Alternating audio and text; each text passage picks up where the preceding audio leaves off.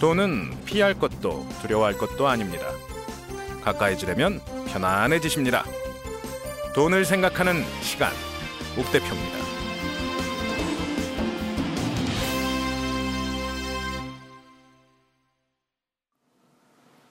네, 안녕하십니까. 돈을 생각하는 시간 옥 대표입니다. 오늘은 16회 소비에 대한 이야기 세 번째 시간인데요. 오늘은 신용카드에 대해서 말씀드리도록 하겠습니다. 신용카드 쓰시죠? 안 쓰시는 분들 없으시죠? 이 신용카드라는 게 왜 생겼을까? 신용카드의 역사는 어떻게 될까? 뭐 그런 생각을 한번 해봤습니다. 사실은 신용카드라는 개념보다는 원래대로라면 직불카드가 먼저 생겼죠. 그럴 수밖에 없는 게 은행 계좌에서 돈을 빼기 위한 계좌 정보를 담고 있던 카드 그리고 그 카드를 가지고 입출금을 하던 시스템 여기에 가상의 계좌를 한도라는 걸 부여를 해서 쓸 수 있도록 만들어 준 게 신용카드니까요. 그리고 이 신용카드라는 게 생기면서 사람의 소비의 내역이 신용카드사로 모이고 신용카드사는 한 달에 한 번 그 돈을 결제해 달라고 내려 보내게 됩니다. 신용카드 이 사람들이 참 착해요. 우리나라 사람들이 착하다라는 게 신용카드가 우리나라처럼 빨리 활성화된 케이스도 드물다고 합니다. 그 이유가 뭐냐면요. 잘 갚아요. 외국은 그런 얘기 들어보셨죠? 신용카드 만들기도 어렵다고. 왜? 안 갚으니까. 신용카드를 만들어주기가 무서운 거예요. 만들어줬다가는 흥청망청 써버리고 나중에 돈 갚아라 그러면 없다 그러고. 뭐 이런 경우들이 많았으니까 외국은 오히려 신용카드를 잘 안 만들어줬죠. 그에 비해 우리나라는 사람들이 다 착해서 그런 건지 약속을 잘 지켜서 그러는 건지 신용카드를 쓰고 나면 꼬박꼬박 그 비용을 잘 갚습니다. 그래서 신용카드 사용량이 상당하죠. 자, 예전에도 한번 연말정산 이야기할 때였나요? 그런 말씀을 드렸던 것 같은데 신용카드가 이렇게 활성화가 된 것 중에 하나는 정부의 역할도 매우 컸습니다. 소비를 확인하고 싶었던 거예요. 세수를. 예를 들자면 현금 거래를 하면 애누리도 좀 해주고 왜냐하면 그 상공인 입장에서는 현금을 준 걸 나라에 신고를 안 했던 거죠. 신고를 안 하고 세금을 안 내고 나라 입장에서는 그걸 세금 확인을 해야 되는 거고 거래가 있었는지 증빙을 해야 되고 그 증빙에 맞춰서 세금을 걷어야만 했던 거죠. 부가가치세 물건 살 때마다 10%씩 붙습니다. 심지어 김밥 천국에서 밥을 먹어도 부가가치세는 포함이 돼 있습니다. 그 돈이 나라로 가야 되거든요. 근데 이게 잘 안 움직인 거죠. 현금을 쓸 때는. 그래서 신용카드를 추천하기 시작합니다. 많이 쓰라고. 또 그러기 위해서 신용카드 인프라가 잘 깔릴 수 있도록 도와주죠. 그래서 신용카드도 쉽게 쓸 수 있게 됐습니다. 신용카드 많이 쓰라고 연말정산에 혜택도 넣어주죠. 이제 그 혜택을 너무 많이 준다 싶어서 신용카드 혜택을 없애겠다고 한 게 벌써 3년 전 얘기입니다. 근데 그 없애자 그랬더니 또 우리 같은 직장인들은 열받죠. 그나마 뭐 그나마 내는 세금 아까워 죽겠는데 이것마저 혜택을 없애면 또 얼마를 더 내야 될지 모르니까 혜택을 없애지 말아달라고 자꾸 그러고 있고요. 그래서 그게 연기가 계속되고 있는 상황이긴 합니다. 아마 근데 없어질 겁니다. 나라 살림이 어려워지고 있다면 결국은 신용카드 혜택도 끊겠다. 왜? 굳이 거기에 혜택을 주지 않아도 이제 모든 사람이 신용카드를 쓴다. 더 이상 외출 가지고 장난치는 사람 없다. 그리고 세금 기본적으로 다 잘 내주고 있다. 그러니까 신용카드 혜택을 없앨 것이고 니네들은 거기에 맞춰서 세금을 다 내라라는 게 연말정산의 변화의 모습인 것 같습니다. 자 그렇게 우리나라를 조금씩 바꿔온 신용카드 그러면 이 신용카드를 개인이 쓰는 게 맞을까요? 틀릴까요? 거기서부터 시작해 보도록 하겠습니다. 자, 신용카드가 문제가 되는 건요. 어, 잘 쓰시는 분들 많습니다. 지금도 도대체 왜 신용카드 얘기를 하는지 모르겠다. 나는 신용카드가 너무 편하고 좋고 신용카드 덕 보는 것도 많고 나는 아무렇지도 않다 불편하지 않다라고 하시는 분들 있을 겁니다. 이런 분들은요 머릿속에 가상의 계좌가 딱 있으신 거예요. 그리고 그 계좌에 마이너스가 안 일어나게 스스로를 조절하실 수 있는 분들입니다. 숫자에 대한 기억력이 매우 높아서 지난주에 말씀드렸던 것처럼 자기의 소비의 현황 파악을 암산으로 머리로 하고 계신 분들은 신용카드를 쓰는데 하등의 불편함이 없습니다. 좋기만 합니다. 근데 그렇지 않은 게 일반적이라서 오늘은 신용카드의 문제점이랄까요? 조금 안 좋은 점이라든가 이런 이야기를 중심으로 진행을 하도록 하겠습니다.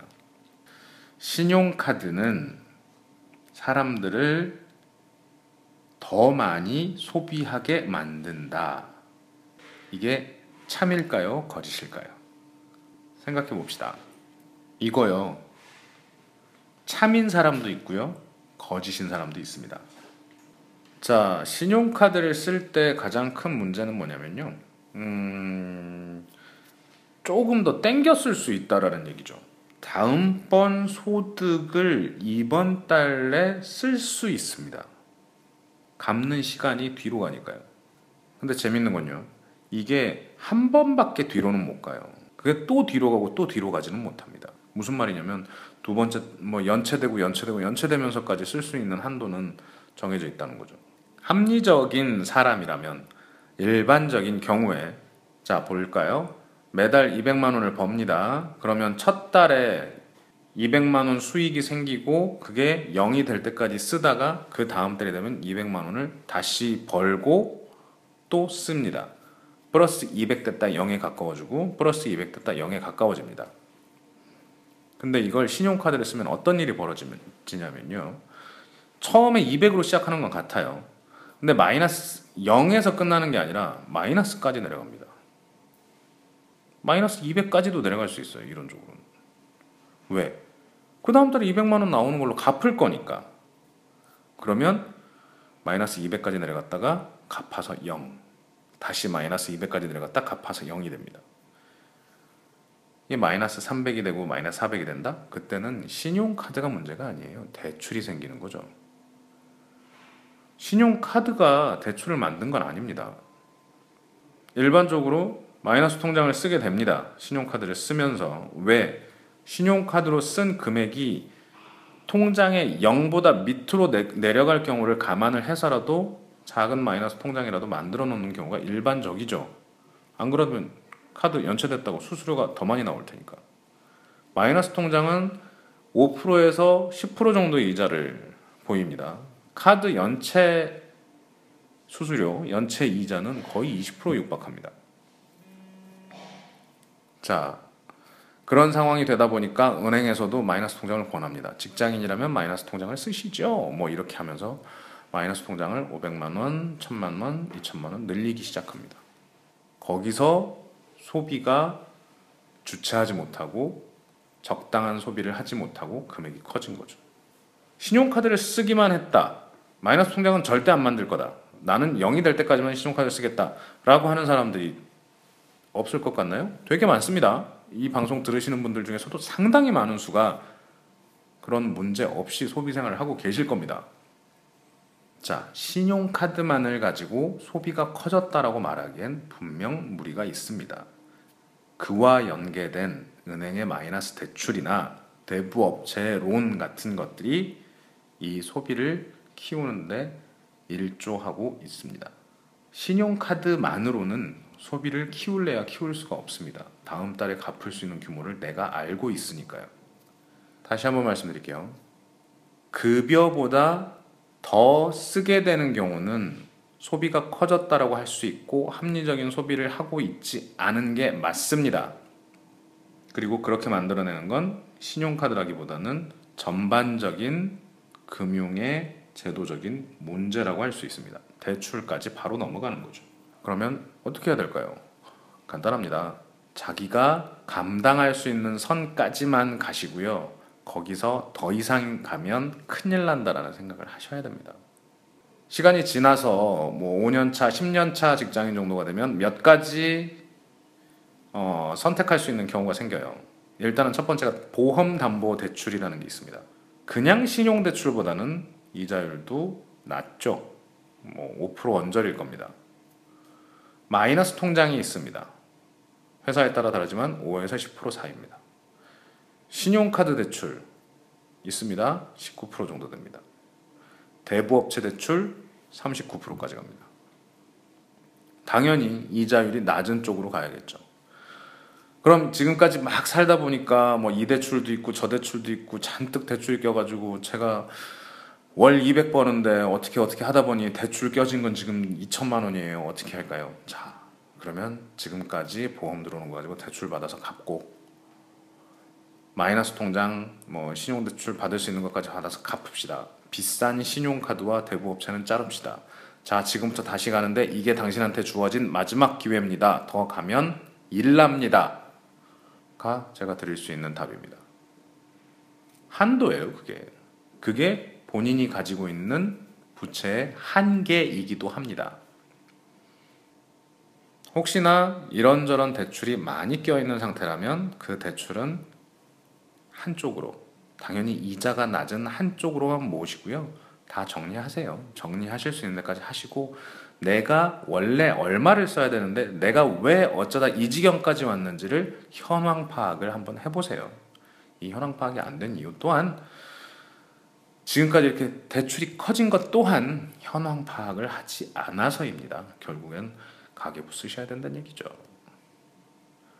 물론 아닌 경우도 있습니다. 정말로 뭐 집에 부모님이 크게 아프셨다거나 아니면 내가 모르는 어떤 잘못된 형태의 뭐 사기를 당했다거나 이런 일들 때문에 뭐 어쩔 수 없이 뭐 빚에 쫓기는 이런 상황들도 있을 수 있습니다. 그때는요 정리를 잘 하셔야죠. 급하니까 300 이런 광고 있죠. 이런 데가 아니 정말 급하니까 생각이 나요. 자꾸 머리에 주입을 시켜놨잖아요. 그러면서 쓰게 만들고 그런 사람들한테서 돈을 빌려다가 쓰다 보면 신용은 낮아지고 안 좋아지고 그러고 나면 정상적인 대출을 받을 수가 없어지면서 힘들어지는 경우들이 있을 수도 있어요. 그건 피해야죠. 대부업과 대출은 엄청난 차이가 있다라고 생각을 해주시고요. 가급적이면 은행의 대출, 보험사의 대출을 활용해 주세요. 카드사도 안 좋고요. 대부업체도 안 좋습니다. 정말 저는 힘들어서 어쩔 수 없이 그랬어요 라고 하시는 분들 잘 한번 찾아보십시오. 아닌 게 더 많습니다. 안 찾아보셨기 때문에 그런 일들이 벌어집니다. 여기서 한 가지만 더 말씀드릴게요. 신용 등급에 대한 이야기. 다들 궁금하시죠? 자기 신용 등급이 얼마나 될지. 부탁드리건데요. 알아보지 마십시오. 알아보고 충격받습니다. 그리고 이걸 어떻게 개선하려는 행위 또한 굳이 하지 마십시오. 제가 말씀드리는 건 자기의 소득 범위 안에서 소비를 한다면 신용 등급은 시간이 지날수록 좋아집니다. 그리고 너무 신용 등급이 좋아질 필요를 느끼실 필요도 없어요. 신용 등급 좋아지면 뭐 할 건데요? 대출 많이 받는 것밖에 안 됩니다. 나는 간이 원래 딱 그만큼밖에 안 돼서 내가 쓸 수 있는 돈은 요 정도라는 걸 내가 아는데 전화가 옵니다. 당신 나의 신용이 너무 좋아서 돈을 몇 천만 원을 아주 싸게 빌려드릴 터이니 나보고 어쩌라고요. 그래서 그 돈 가지고 뭐 하라고요. 굳이 신용 등급에 얽매이실 필요는 없습니다. 집을 살 때 신용등급이 높으면 이자율이 싸질 것 같나요? 아닙니다. 어차피 담보대출입니다. 담보의 신용에 의해서 움직이는 거지 개인 신용에 의해서 집담보대출의 이자율이 달라지진 않습니다. 다만 신용대출을 받을 때가 문제가 되는 건데요. 신용대출은 왜 받느냐? 자기 소비에 적당한 규모를 찾지 못하고 함부로 금융상품을 이용해 대출 규모를 늘려놨기 때문에 신용대출까지 몰리신 겁니다. 그럼 고쳐 나가야죠. 소비부터 줄여야죠. 제가 너무 매정하게 얘기했나요? 신용 등급이 낮다, 높다. 그건요, 제가 정한 게 아니고요. 저한테 돈을 빌려주고자 하는, 돈을 빌려주고 이자를 받아가고자 하는 금융기관이 나를 평가하는 등급입니다. 누가 언제 내가 평가해달라 그랬나요? 자기들끼리 한 거예요, 자기들끼리. 그걸 굳이 제가 알아야 될 이유는 없겠죠. 그냥 내가 버는 범위 안에 적당한 소비를 하고 적당한 삶을 살게 되면 아무런 하자가 없습니다. 잘 몰라 몰렸거나 정말 급한 상황이 있어서 어쩔 수 없이 빚을 져야 되는 상황이 됐다면 그땐 옆에 조금이라도 금융에 대해 알고 있는 사람을 찾아가시기 바랍니다. 그분들은 아마 훨씬 더 저렴하게, 훨씬 덜 위험하게, 훨씬 더 기존의 삶에 영향을 미치지 않도록 도와주실 겁니다. 다시 처음으로 돌아가 볼게요. 그러면 신용카드를 써야 되느냐 말아야 되느냐? 이게 신용카드가 소비를 늘린다라는 건 아니다라는 걸 말씀드렸어요. 그러면 신용카드를 쓰, 쓰, 쓰는 게 맞는 건가요? 맞을 수 있습니다. 지금까지는 봐도 연말정산 혜택도 주고요. 신용카드 나름의 혜택도 분명히 있습니다. 연회비 이상의 혜택을 받을 수만 있다면 굳이 안 쓸 이유도 없습니다. 편리하기도 합니다. 굳이 뭐 다른 걸 들고 다니지 않아도 웬만한 게 다 되니까요. 그리고 뭐 혜택이 다양하기 때문에 이쪽에 맞는 혜택의 카드를 쓰고 하는 것 또한 좋습니다. 전제 조건은 기억력입니다. 이게 한계가 있다니까요. 사람마다. 우리가 무슨 천재입니까? 뭐 암기력이 대단해서 누군가가 신용카드 약관을 보여주면 그걸 뭐 쭉쭉쭉쭉 다 외워가지고 머릿속에 넣고 그러지 않지 않습니까? 신용카드 혜택 이거 하면 요만큼의 혜택이 있고요. 저거 하면 저만큼의 혜택이 있고요. 각자 따져보면요. 얼추 비슷합니다. 각 저 카드사에서 제공하는 혜택이라는 게 이렇게 따지고 저렇게 따지면 비슷해요. 자기들이 버는 수익이 빤한데 그 수익 중에 일부를 우리에게 돌려주는 건데 그게 뭐 엄청나게 돌려줄 수 있는 회사는 없어요. 버는 만큼 돌려주는 거죠. 다만 몇몇 그러니까 그런 상품들이 있어요. 일반적으로 그러니까 내가 그 회사 돈 벌게 해준 게 한 달에 뭐 만 원이다. 그럼 그 중에 한 5천 원쯤은 이 사람들은 나한테 캐시백을 해주려고 한다. 뭐 어떤 형태가 됐건 혜택을 주려고 한다. 이게 정상이라면 간혹 그런 경우가 있습니다. 나는 100만 원 쓰니까 한 만 원쯤 그 사람들한테 벌어주고 그래서 그 사람들은 나한테 5천 원쯤 돌려줬어요. 뭐 이게 일반적인 얘기잖아요. 근데 이거를 10배, 100배로 가봅시다. 천만 원도 아니고 내가 1년에 1 아니 매달 1억을 써줘요. 이 카드 회사에 카드를 가지고. 그럼 이 사람들은 나한테 돌려주고 싶은 게 100만 원을 돌려주고 그 수익을 얻었고 50만 원을 돌려주고 싶어해요. 근데 이 사람이 50만 원을 돌려주면 사이에 경쟁자가 많이 나타나는 거죠. 다른 카드사가 아유 훌륭한 고객님이신데 50만 원밖에 안 돌려주네요. 저희는 60만 원 돌려드릴게요. 70만 원 돌려드릴게요. 99만 원 돌려드릴게요라고 해도 일반 사람들보다 5천 원 더 벌었잖아요. 여기서 벌어집니다. 그래서 사실은 신용카드 혜택을 가장 많이 받으시는 분들은 저 위에 계신 분들이에요. 돈을 많이 쓰시는 분들이 오히려 혜택을 더 몰아서 가져가십니다. 우리한테 오는 혜택은 우리가 주는 돈만큼이 맞는 거죠. 그러니까 너무 혜택을 따지지 않으셔도 된다는 말씀입니다. 그리고 그 혜택을 외우는 만큼 쓰세요. 카드는 두 장이 좋나요? 세 장이 좋나요? 한 장만 쓸까요? 외울 수 있을 만큼만 쓰세요. 아니 롯데 저희 집 옆에 롯데마트가 있고 저희 집 뭐 옆에 뭐 롯데가 있고 백화점이 있고 뭐 또 롯데를 들고 가면 어디서 할인해 주는 뭐 뉴코아가 있고 뭐 이런 식의 상권에 산다면 롯데카드 쓰셔야죠. 근데 옆에 다 뭐 신세계 계열의 이마트 계열의 가게들만 있다고 한다면 또 그쪽 계열이 맞겠죠. 뭐 삼성카드가 아마 거기랑 연결이 잘 돼 있을 겁니다. 그런 식으로 그냥 뭐 본인이 사는 곳, 본인이 소비하는 곳이 맞다면 그거 쓰시면 돼요. 외운다라는 전제 하에. 괜히 롯데한테 혜택을 주는 롯데카드에 혜택을 주는 롯데백화점에 찾아가서 삼성카드를 내밀고 혜택을 못 받았네? 라고 생각하실 거면 안 쓰시는 게 맞죠. 그 방송 중에 저희 집사람 험담을 하나 하자면 저희 집사람이 어저께 그 뉴코아 아울렛을 갔다가 롯데카드를 놓고 가는 바람에 다른 카드로 결제를 했답니다. 저희 집사람은 내일 모레 다시 간대요. 취소하고 다시 한다고. 5% 할인되는 혜택이 있는데 자기가 그걸 못 받았다고 좀 그걸 받겠다고 다시 갑니다. 내심 저는 속으로 걱정됩니다. 예를 들어 볼게요. 10만 원을 결제를 하고 5% 할인을 받을 수 있었으면 5천 원을 깎아줬겠죠.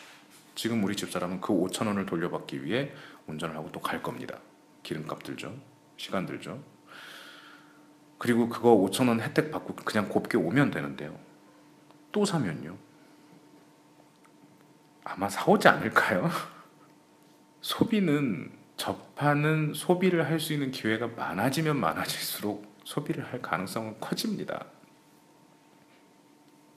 이건 그 신용카드 회사가 잘못한 건 아니죠. 그 신용카드를 쓰는 우리가 문제인 거죠.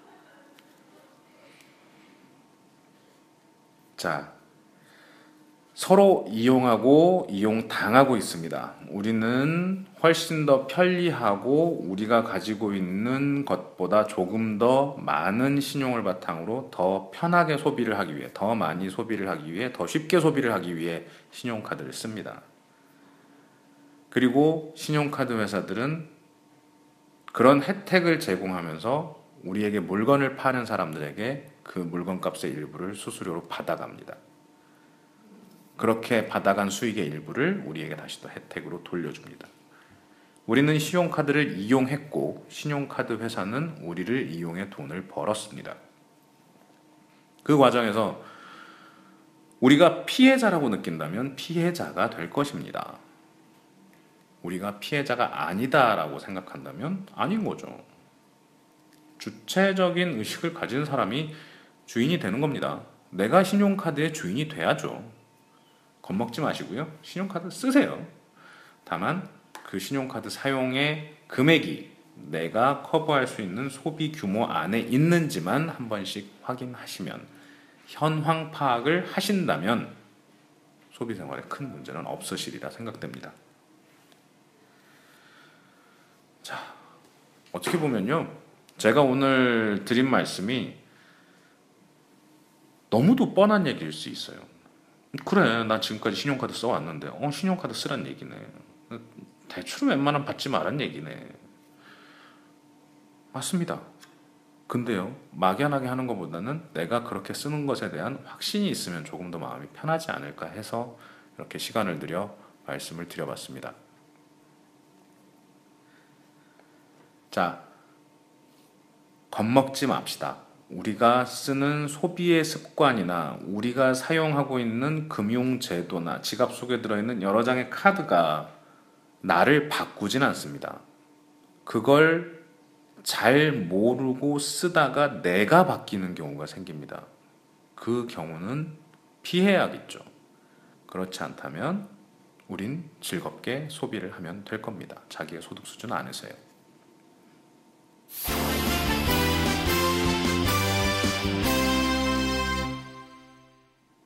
자, 그리고 아, 여기 보조 질문이 하나 들어왔습니다. 신용카드 할부 리볼빙이라는 말씀을 해오신 분이 계세요. 신용카드 할부는 써야 될까요? 말아야 될까요? 저는 안 씁니다. 무이자 할부라 그러면 혹하긴 합니다.